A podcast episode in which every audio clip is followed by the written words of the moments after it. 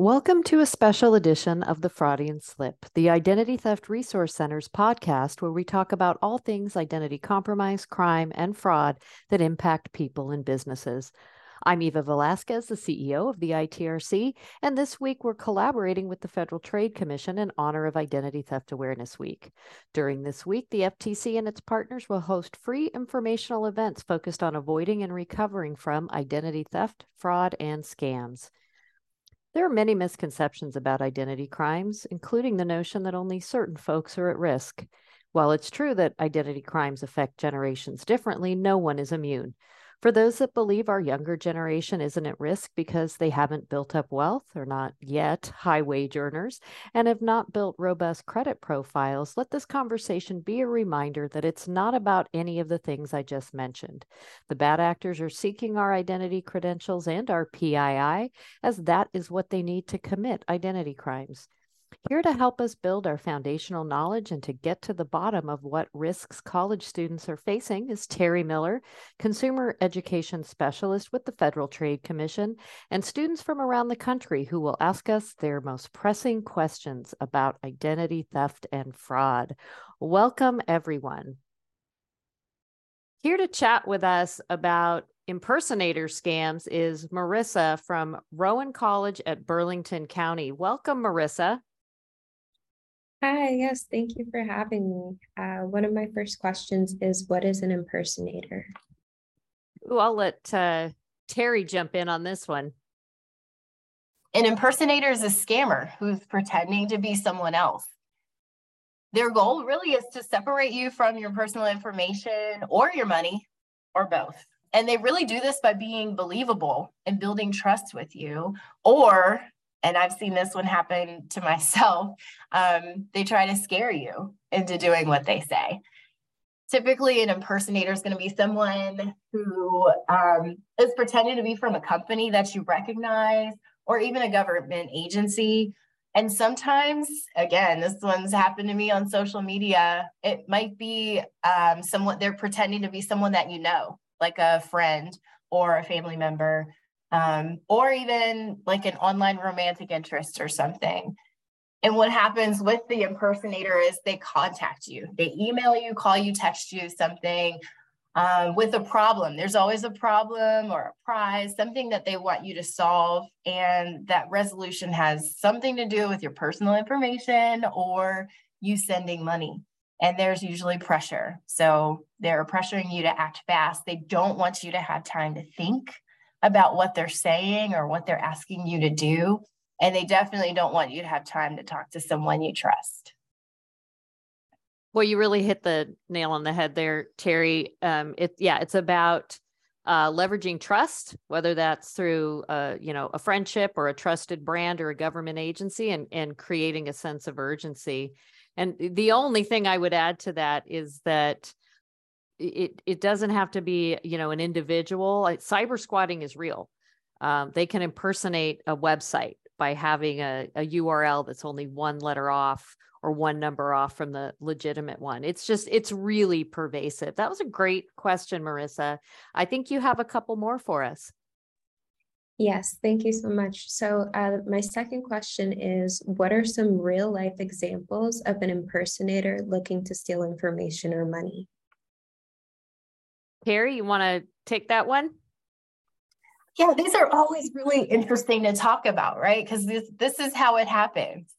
Um, so I, I want to talk about a government impersonator. So, for example, let's say someone reaches out to you and says, "We need to verify your social security number."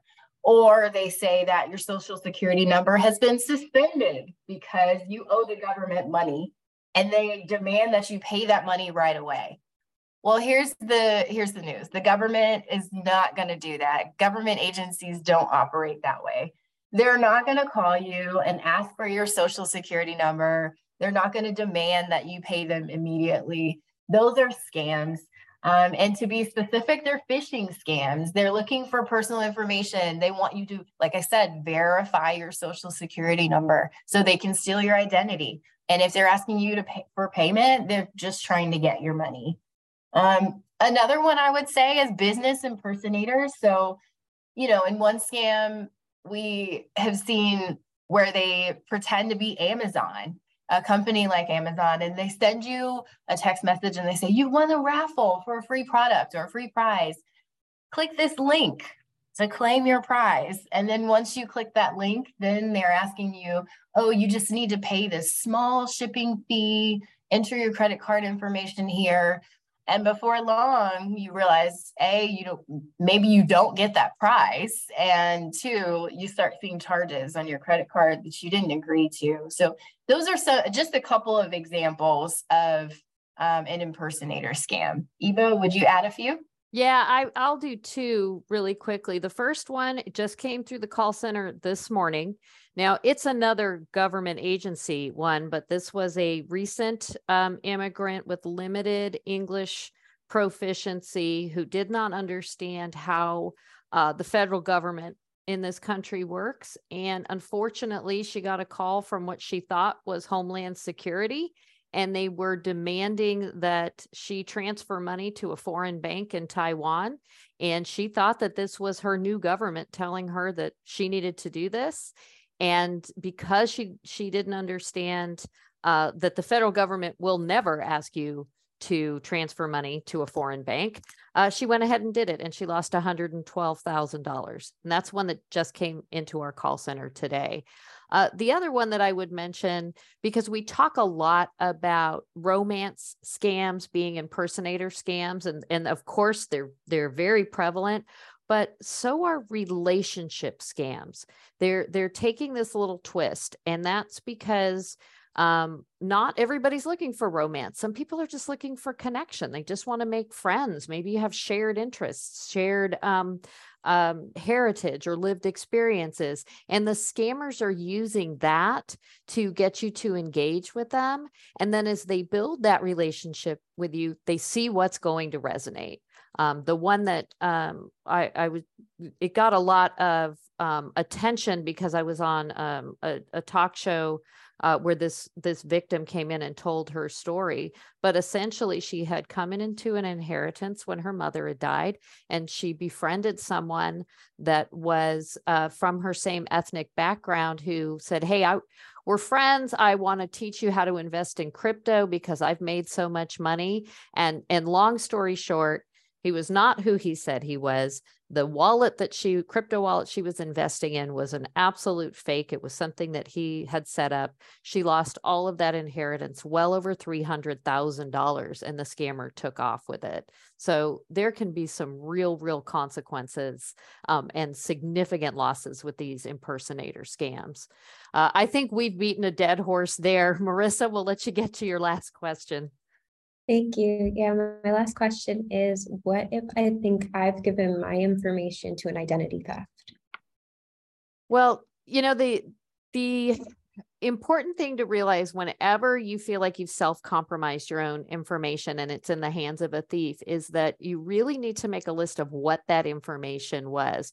Now, whether your data was compromised maybe through a data breach or again an accidental self-compromise the steps to remediating remediating that are um, directly tied to what that data was. So the first step is knowing specifically was it my social security number? Was it my username and password, my date of birth, my driver's license number, my passport number?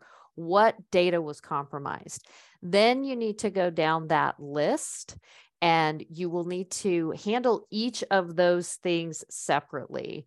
Now, we always tell folks uh, when they're in that uh, situation to contact the Identity Theft Resource Center and tell us what type of data was compromised, not what data. We don't want your, your PII or your identity credentials, but what type of data was compromised. And then we will give you a plan, a step by step plan. And I suspect you're going to say something similar, Terry, about um, FTC. I would also, I would add to that going to identitytheft.gov. Um, because like you said, the steps really differ based on what information you think was exposed. Um, and the neat thing about identitytheft.gov is that once you put in, you know, the type of information, like you said, not the specific information, but the type of information that you suspect was compromised, Um, we can also give you a personalized step by step checklist on how to take steps to minimize the um, damage that the identity thief does. Um, one, I did, so Eva, you mentioned a little earlier about freezing your credit. Um, and I think one thing that's might be really helpful for students is knowing that they don't necessarily have to wait until there's an identity theft scare before they take action to protect themselves from identity theft. Um, and so I wanted to maybe we can kind of tag team and talk just for a couple minutes about what a credit freeze is versus um, a fraud alert. How's that, Eva? Well, I think the best way to do this in this format is just, I couldn't agree with you more. Students, please actively look at how you can reduce your risk without um, waiting until something scary happens. Credit freezes, there's they are really easy now. You can do them online. Both the FTC and the ITRC have information on our websites, which I'll be listing at the end of the podcast so that you can ha- walk through the process. It is really simple. It'll take about 10 minutes as long as you have all of your information handy and all of your um, identity credential documents handy so that you can reference those. And it is one of the most robust, proactive consumer protection steps that anyone could take. Now, as Terry mentioned, there are different, there's fraud alerts, there's a credit freeze, there's um, you, there's a credit lock, which is a paid service. There are a number of different things that you can do. We tend to tell people just go ahead and freeze your credit but there are some other options. You want to talk about those, Terry? Yeah, I mean, the, the, I was prepared to cover the credit freeze for sure. That's one that we really em- emphasize as well. Um, and the reason is because it stops most access to your credit report until you lift it or you remove it.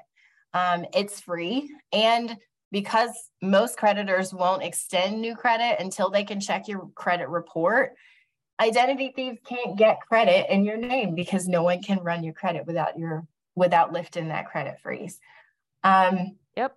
And and then the other I would really push is again the fraud alert. And that one really ties into businesses. So let's say maybe that an identity thief does have a piece of information.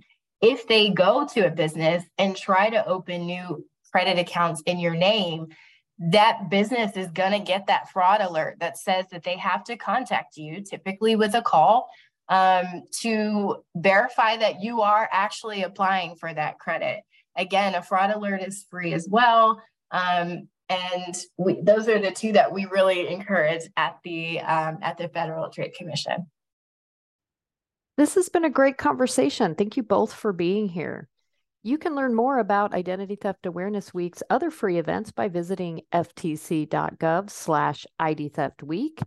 If you think you've been a victim of an identity crime or want to minimize your risk of becoming a victim, you can find FTC resources at identitytheft.gov and you can reach the ITRC by calling 888 400 5530 or visiting us at idtheftcenter.org to get started. Be sure to join us next week on our sister podcast, The Weekly Breach Breakdown. Until then, thanks for listening.